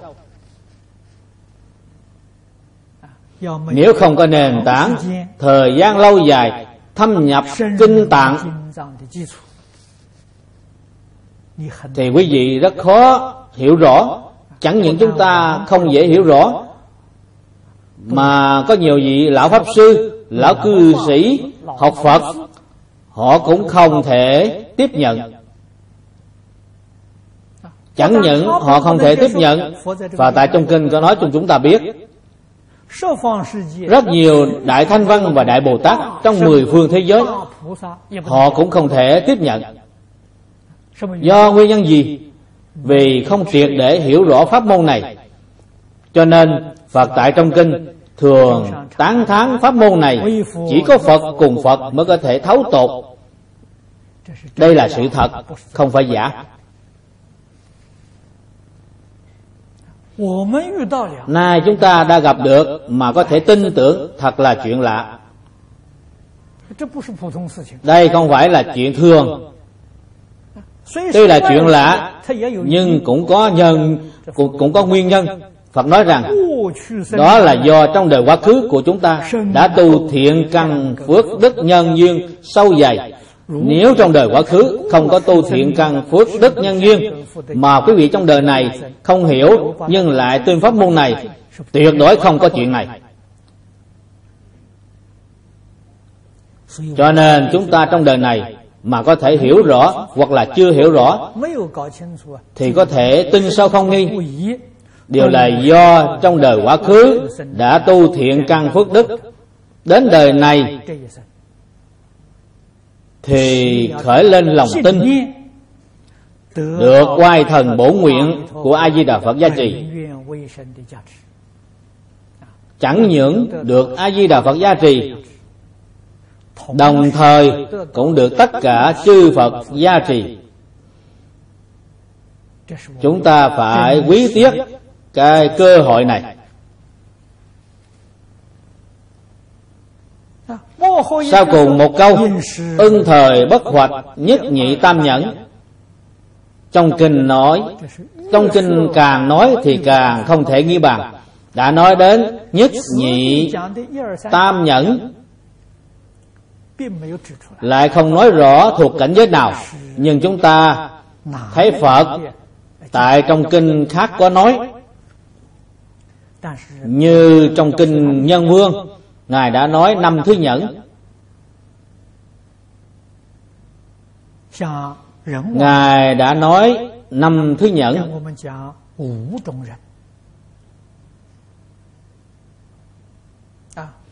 sơ địa nhị địa tam địa.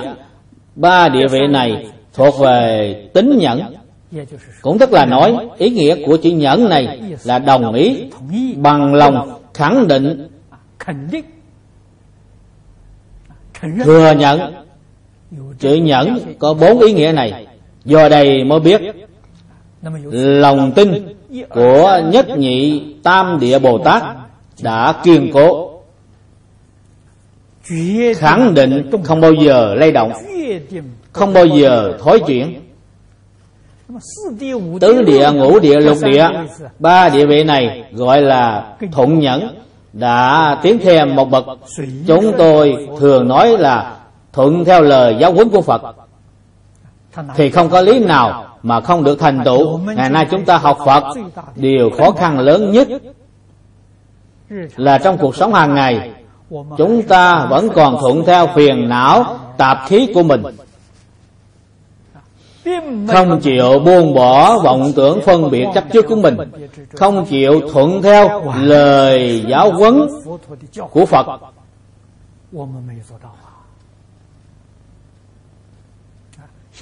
Phật tại trong kinh thập thiện nghiệp đạo, ngài chân thành chỉ dạy cho chúng ta.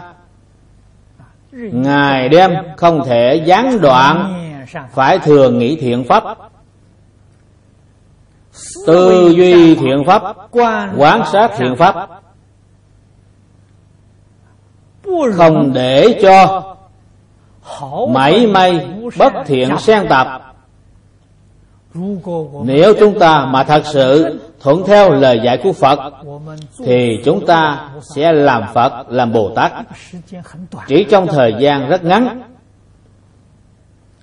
tu học năm năm năm ba năm thì được thành tựu.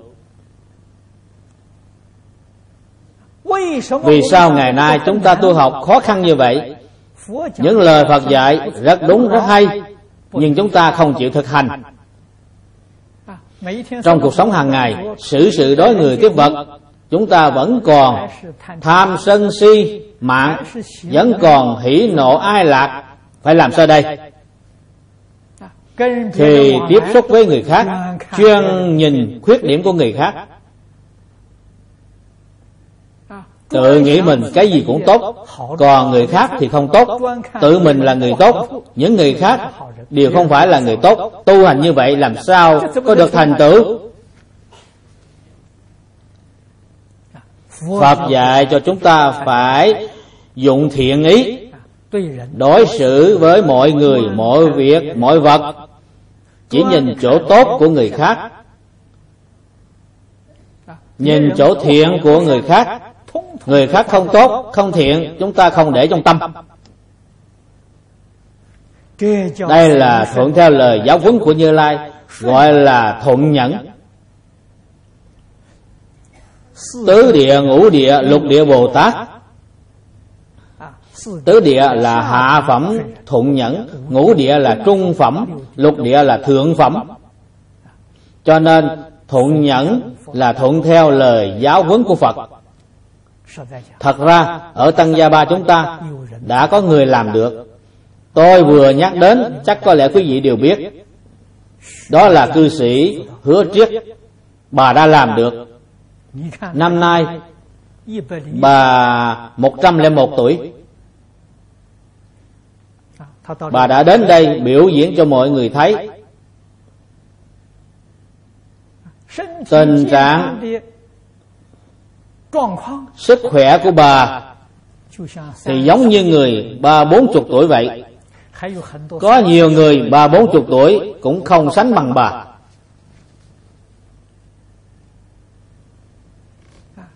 Nguyên nhân vì sao thân thể của bà khỏe mạnh như vậy Bà nói rằng bà suốt đời không có nóng giận.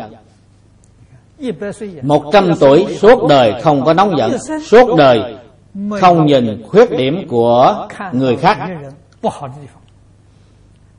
Bà đều nhìn chỗ hay của mọi người Nhìn chỗ tốt của mọi người Nhìn chỗ thiện của mọi người. Cái, cái không tốt không thiện của người ta Bà hoàn toàn không nhớ. Không để trong tâm bà có nêu ra một tỷ dụ rất hay. Cũng rất dễ hiểu.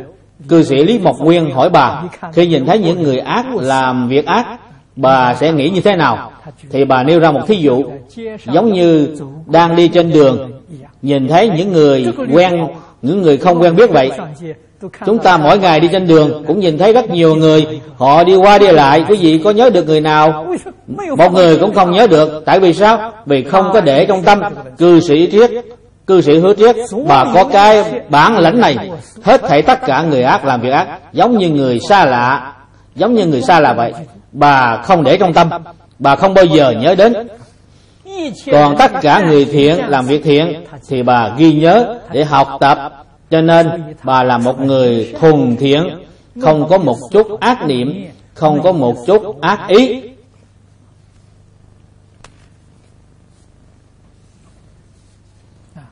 Năm nay, bà 101 tuổi, Mới đến đạo tràng quy y tam bảo. Cũng không trễ, Bà đã làm tấm gương tốt cho mọi người chúng ta nhìn thấy. Xưa kia, bà là một vị tu nữ của Thiên Chúa Giáo Đến lúc tuổi già, Bà đọc rất nhiều sách của những tôn giáo khác. Trong giáo hữu của họ đã từng hỏi bà, Vì sao bà lại xem sách của những tôn giáo khác? Thì bà trả lời một cách rất hay, Tôi xem tất cả những tôn giáo trên thế giới, Đều là một bầu quang minh. Câu nói này của bà đã đột phá giới hạn của tôn giáo.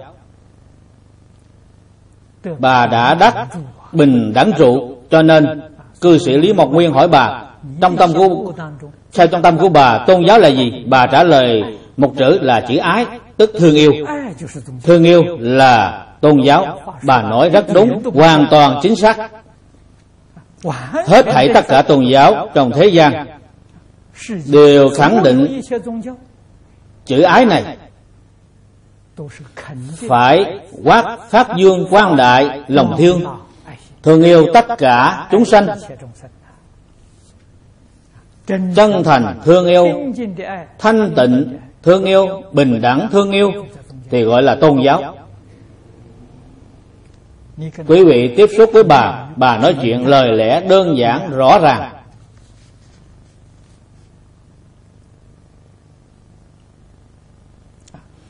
Đạt đến thất địa bát địa cửu địa thì mọi người đều quen đều quen thuộc gọi là vô sanh pháp nhẫn. Thập địa và đẳng giác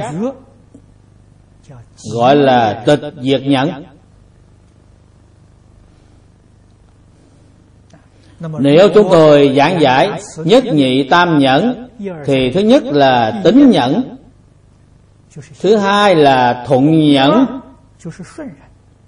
Thứ ba là vô sanh pháp nhẫn. Sao lại khẳng định như vậy? Cổ đại đức có giải thích. Nhẫn thứ ba sau cùng là vô sanh pháp nhẫn. Do đây mới biết ý nghĩa của nhất nhị tam nhẫn là nói địa thượng bồ tát họ không phải là bậc bồ tát Tâm thường mà là đăng địa bồ tát trong viên giáo. Đây là mười phương thế giới chư phật bồ tát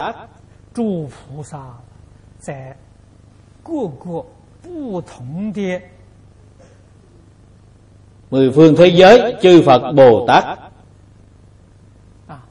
giáo hóa tất cả chúng sanh không đồng không gian, không đồng thế gian đều được bổn nguyện của a di đà phật gia trì. Cho dù quý vị là sơ phát tâm quyền giáo bồ tát cũng được phật lực gia trì. Quý vị cũng có thể nâng lên bậc địa thượng bồ tát ý nghĩa tinh thần của một nguyện này ở tại chỗ này. Quý vị nên biết bồ tát muốn tu đến bậc đăng địa, thật tại mà nói là chuyện không phải dễ. Thế nhưng, theo trong kinh này mà nói thì không khó.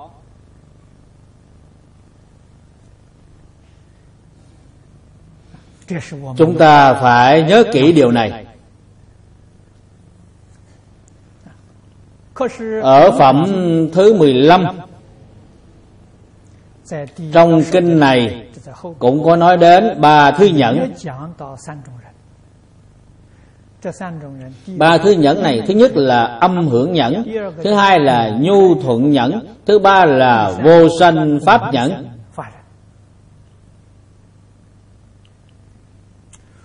Cổ đại đức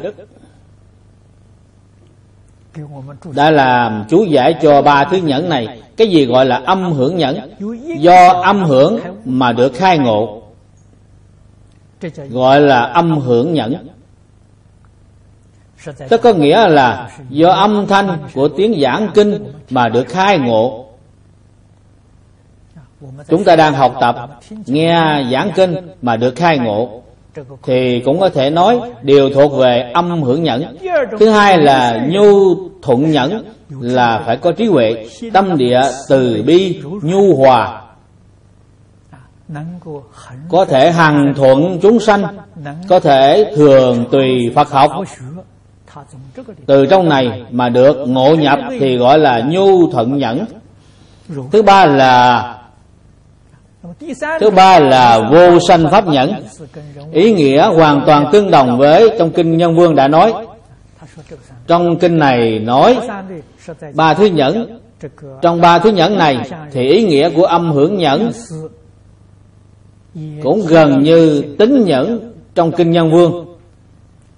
Còn như nhu thuận nhẫn, thì cũng như thì có thêm một chữ nhu, cũng gần như thuận nhẫn trong kinh nhân vương. Nói tóm lại, đều là cảnh giới của địa thượng bồ tát đã chứng đắc. Do đây mới biết, nếu chúng ta quả nhiên có thể tu tâm thanh tịnh, tu tâm hoan hỷ, đắc bình đẳng trụ tu hành bồ tát đầy đủ đức hạnh, hội đủ những điều kiện như trên, thì quý vị sẽ được bổ nguyện của a di đà phật ra trì ngay trong hiện tại được nâng lên cảnh giới của địa thượng bồ tát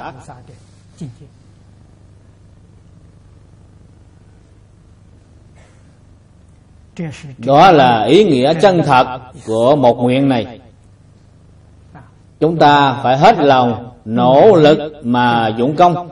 Đối với bổ nguyện của a di đà phật, không có hoài nghi chút nào. Cho nên trong đời này, nhất định được thành tựu.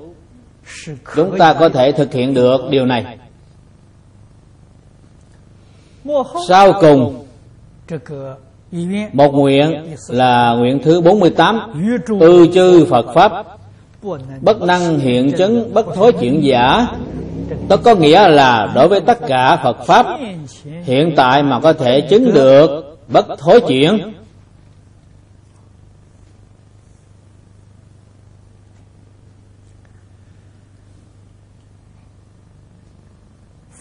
Hạng phàm phu tu hành, điều chướng ngại lớn nhất chính là thối chuyển.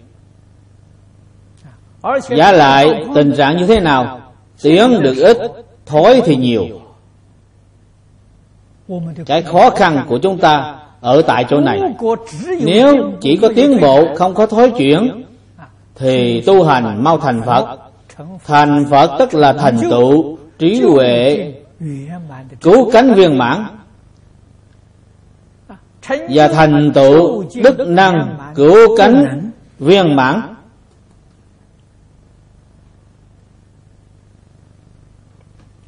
Thì gọi là thành phật.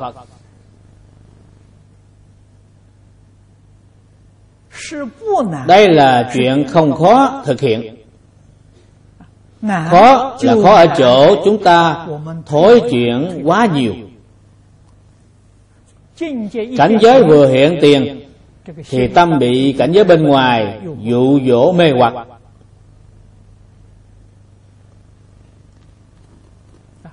hiện tại trong thế giới này, vật chất văn minh, mỗi ngày một đổi mới. Mỗi ngày chế ra rất nhiều sản phẩm mới. Sản phẩm mới vừa xuất hiện, thì quý vị bị những bị những thứ đó dụ dỗ mê hoặc cho nên nhà phật gọi đó là ma. Ma ở đâu? Ma là gì? Là những người đó đều là ma. Họ, mỗi ngày họ chế tạo những sản phẩm mới để dụ dỗ mê hoặc quý vị, khiến cho tâm của quý vị không yên ổn. Khi nhìn thấy món đồ món đồ đó thì động tâm, thì ưa thích, thì muốn mua, quý vị rất cực khổ kiếm tiền, đều bị nó lừa gạt hết. Trong tâm quý vị, vĩnh viễn không được định, vĩnh viễn bị ngoại cảnh dụ dỗ mê hoặc. Thể bị dụ dỗ mê hoặc thì tâm bị động liền thối chuyển. Thì định định huệ của quý vị không còn nữa. Chúng ta không sánh bằng bồ tát. Bồ tát tu hành cũng thường vào trong chợ búa. Phật tại trong kinh hoa nghiêm có nói bồ tát thường dạo trong chợ búa. dạo trong chợ búa tu cái gì? tu thiền định. Thì ra chúng ta mới biết phương pháp tu hành của bồ tát rất cao minh. các ngài dạo trong chợ búa nhìn thấy tất cả mọi, mọi thứ mới lạ mà tâm không động. thì gọi là tu thiền định. Nhìn thấy tất cả mọi thứ tân kỳ rất rõ ràng rất minh bạch gọi là huệ các ngài tăng trưởng trí huệ. hoàn toàn tâm không động gọi là thiền định kiên cố. Người ta dạo trong chợ búa là tu thiền định là tu bát nhã ba la mật. Còn chúng ta dạo trong chợ búa thì nổi dậy tham sân si. chúng ta khác với bồ tát không giống bồ tát. chúng ta phải học theo phương pháp của bồ tát cũng có thể chịu đựng được sự thử thách. Cho nên cuộc sống của chúng ta phải như thế nào mới là cuộc sống lành mạnh nhất? cuộc sống giản dị nhất là cuộc sống lành mạnh nhất.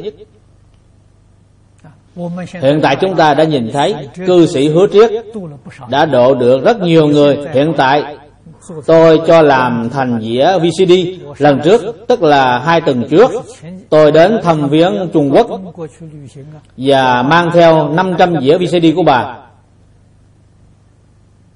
Tặng cho những người bệnh đó, họ rất vui mừng. Đây không phải là tuyên truyền phật pháp, mà là tuyên truyền khỏe mạnh sống lâu. Ai nấy đều muốn khỏe mạnh sống lâu muốn được khỏe mạnh sống lâu. Phải tu như thế nào? Phải như cuộc sống của bà. Rất giản dị. Một ngày ăn một bữa. Bà hoàn toàn ăn rau cải sống. Không có dầu muối, đường giấm. Hoàn toàn ăn cải sống. Cuộc sống của bà trở về với thiên nhiên.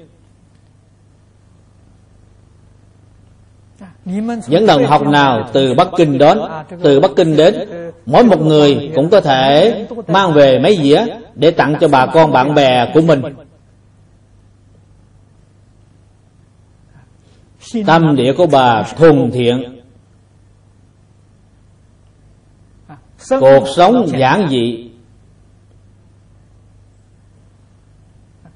Tư tưởng thuần chánh bà cũng không biết tiền là gì. Quý vị đem tiền cho bà bà cũng không biết là bao nhiêu. Bà đi đường, quý vị quý vị hỏi bà, đâu là phía đông, đâu là phía nam? Bà cũng không biết. Bà không biết phương hướng. Bà không để trong tâm vì những thứ đó không quan trọng. Hà tất phải để nó trong tâm. Trong tâm bà nghĩ những gì? Bà chỉ nghĩ đến cần phải giúp đỡ cho những người khổ nạn trong thế gian này.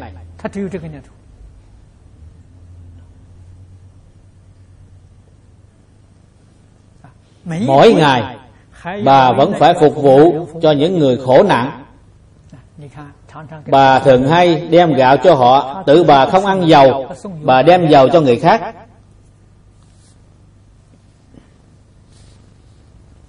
Đem tiền cho người khác.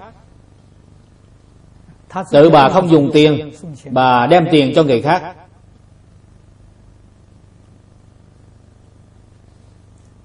thật là điều hiếm có. chúng tôi tổng hợp việc làm suốt đời của bà. bà suốt đời tu tài bố thí pháp bố thí và vô ý bố thí cho nên bà có quả báo tốt bà có phước bà có đại phước đức. Bà không có một đồng nào làm sao gọi là đại phước đức. Vì cuộc sống của bà không có thiếu thốn chút nào thì gọi là đại phước đức những thứ cần thiết cho cuộc sống không thiếu thốn. Bà không có lòng tham. Bà biết tri túc, biết đủ thì thường vui. Bà có trí huệ. Bà tu pháp bố thí thì có trí huệ. Bà có thể làm tất cả việc thiện, không làm những điều ác. Đây là bà có trí huệ bà thường hay giúp đỡ những người khổ nạn. Đây là vô ý bố thí, thì bà được khỏe mạnh sống lâu. Ba thứ quả báo đó, bà đã có đủ hết.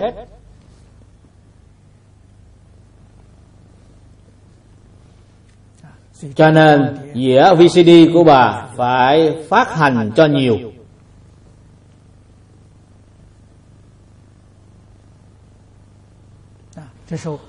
chúng tôi giảng đến một nguyện sau cùng này thì bà thật sự đã thực hiện được gọi là hiện chứng bất thối chuyển.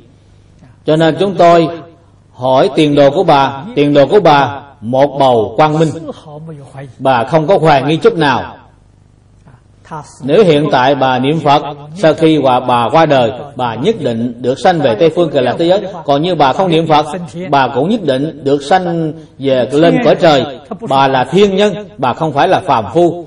Cho nên bà rất khoái lạc Tâm bà rất thanh tịnh. Bà thật sự đạt được thanh tịnh Hoan hỷ Đắc bình đẳng trụ.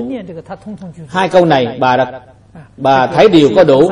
Tu bồ tát hạnh, cụ tốt đức bổn, bà cũng có đủ. Hôm nay, chúng tôi giảng đến câu bất hoạch bất hoạch nhất nhị tam nhẫn. Không biết bà là bậc bồ tát thuộc nhẫn thứ mấy? Bà thật sự đã làm được. Bà thật sự đã làm được. Bà là bồ tát thị hiện.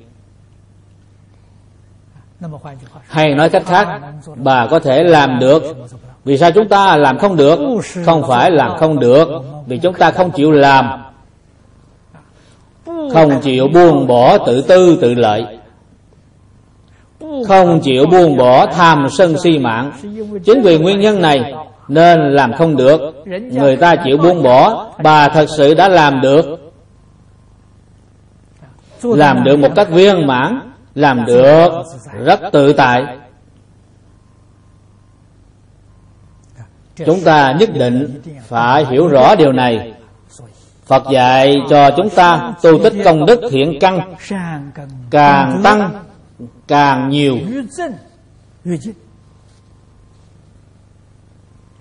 Thì sẽ không thối chuyển, cho nên gọi là bất thối. Tại trong kinh điển thì gọi là a di việt trí bồ tát a di việt trí là tiếng phạn tức có nghĩa là bất thối chuyển. Cổ đại đức thường nói rằng hạnh nguyện của bồ tát không dễ phát tức không dễ phát tâm. Phát tâm tức là người thông thường gọi là xả kỹ vị tha. Có thể hy sinh bản thân của mình mà thành tựu cho người khác. Cái tâm nguyện này rất khó phát. Thế nhưng đã phát rồi mà muốn duy trì không thối chuyển là chuyện không dễ. Khi gặp phải khó khăn thì tâm dễ thói chuyển. Cho nên trong kinh nhân vương nói, tính vị bồ tát trong biệt giáo có một ngoại hiệu gọi là khinh mau bồ tát. Giống như lông chim vậy. Theo gió bay đi. Tức là nói rõ lòng tin của họ không kiên cố. Tâm của họ rất dễ thối chuyển.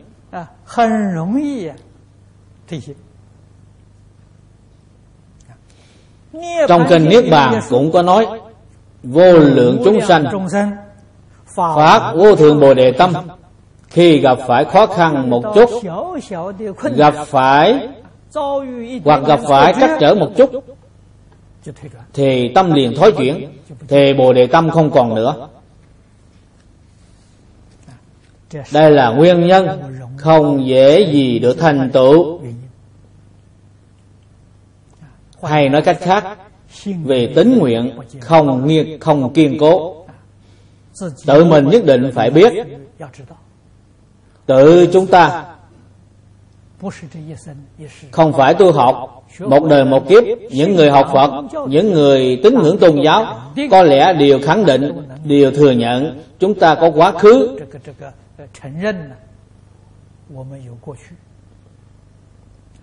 Có quá khứ, có vị lai, có nhân quả ba đời. Khi đã có quá khứ, đời quá khứ, thì quá nhiều quá nhiều trong đời quá khứ nhiều như vậy, chúng ta đã kết quán không biết là bao nhiêu người. Thường hay gặp phải những quan gia đối đầu đó.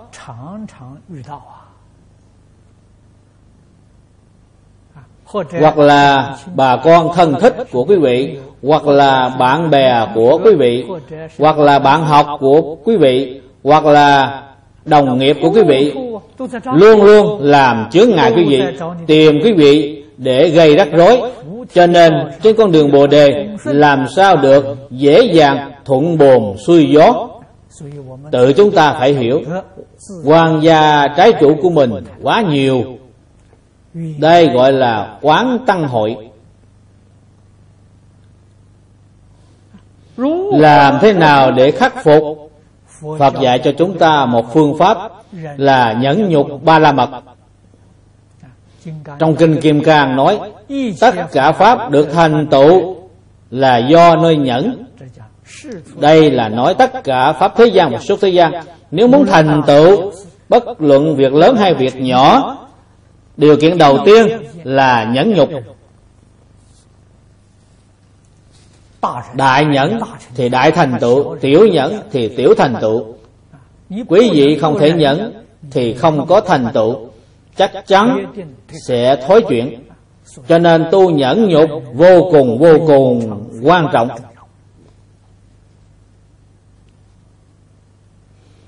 Mỗi một vị đồng tu trong tâm đều muốn tiêu nghiệp chướng tự mình tự biết mình có nghiệp chướng, phải tiêu bằng cách nào? Phải nhẫn nhục. Nếu quý vị không thể nhẫn, thì nghiệp chướng của quý vị làm sao được tiêu trừ? Gặp phải nghịch cảnh kẻ ác, quý vị phải nhẫn. Gặp phải thuận cảnh người thiện, quý vị cũng phải nhẫn. Tại vì sao? Vì gặp phải thuận cảnh thiện duyên, không sanh lòng tham ái quý vị phải nhẫn thì càng khó hơn. Gặp phải nghịch cảnh ác duyên, không sanh lòng sân hận, là để giữ gìn tâm của quý vị, vĩnh viễn thanh tịnh, bình đẳng. Thanh tịnh bình đẳng là đạo. Đạo là chân tâm, thanh tịnh, bình đẳng vĩnh viễn giữ gìn chân tâm. Thể tâm vừa động thì không gọi là chân tâm. Cho nên hệ quý vị khởi lòng tham ái thì không phải là chân tâm. Khởi lòng sân hận cũng không phải là chân tâm. Làm thế nào giữ gìn được tâm thanh tịnh, bình đẳng? Vĩnh viễn giữ gìn được thì trong dịch kinh có dạy trung. Hòa chi đạo.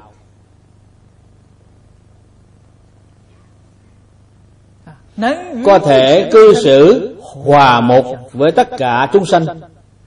Đối xử bình đẳng nhiệt tâm phục vụ cho tất cả chúng sanh. Tuyệt đối không so đo sự được hay mất của mình thì quý vị đồng tâm, đồng đức với chư phật như lai. Quý vị mới có thể giữ gìn tâm không thói chuyển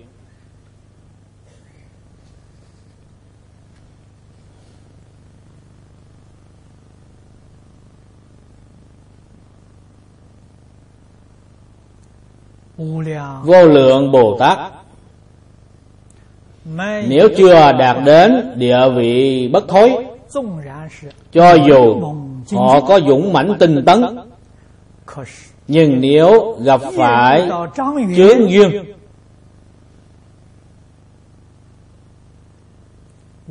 thì tâm của họ vẫn còn thói chuyển. gặp phải chướng duyên nhỏ họ có thể nhẫn chịu nếu gặp phải chướng duyên mãnh liệt thì họ chịu không nổi. Cho nên muốn thành tựu muốn thành tựu nhẫn nhục ba la mật thì phải nhờ vào trí huệ.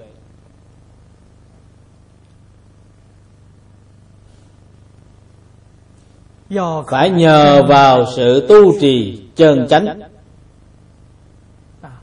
như lão cư sĩ hạ liên cư, ngài dạy chúng ta phải thật sự dụng công.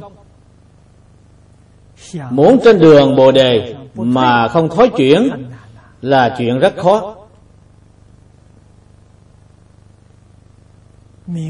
Danh lợi dụ dỗ chúng ta, ngũ dục dụ dỗ chúng ta, cảnh duyên dụ dỗ chúng ta những thứ dụ dỗ này đều là sự chướng ngại, nghiêm trọng trên đường bồ đề của chúng ta. Vì vậy, như hạ người căn tánh chúng ta, biện pháp tốt nhất là phải thường đọc kinh. Đọc kinh nhiều rồi thì dần dần sẽ hiểu rõ đạo lý. hiểu rõ đạo lý rồi thông suốt đạo lý rồi. dù có gặp phải những chướng ngại nhưng chúng ta có trí huệ có phương pháp để đối phó.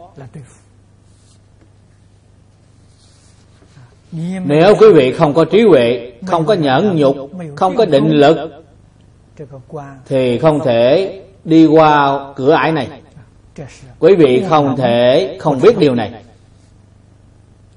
vậy thì phải đọc bao nhiêu bộ kinh điển? đọc kinh điển không cần nhiều. Tổ sư đại đức thường chỉ dạy cho chúng ta phải thâm nhập một môn huân tu lâu dài then chốt ở tại lâu dài. Vào thời xưa những vị xuất gia hay tại gia. Rất nhiều người được thành tựu. Thường thường, người ta suốt đời chỉ học một bộ kinh, tu một pháp môn, thì họ được thành tựu. Những chuyện như vậy trong sách có ghi rất nhiều. Do đây mới biết, chúng ta học kinh không cần học rất nhiều ngày nay chúng ta ngày nay chúng tôi ở đây đề xướng kinh vô lượng thọ. Bộ kinh này đối với người hiện nay mà nói rất là thích hợp. Phần kinh văn không dài cũng không quá ngắn.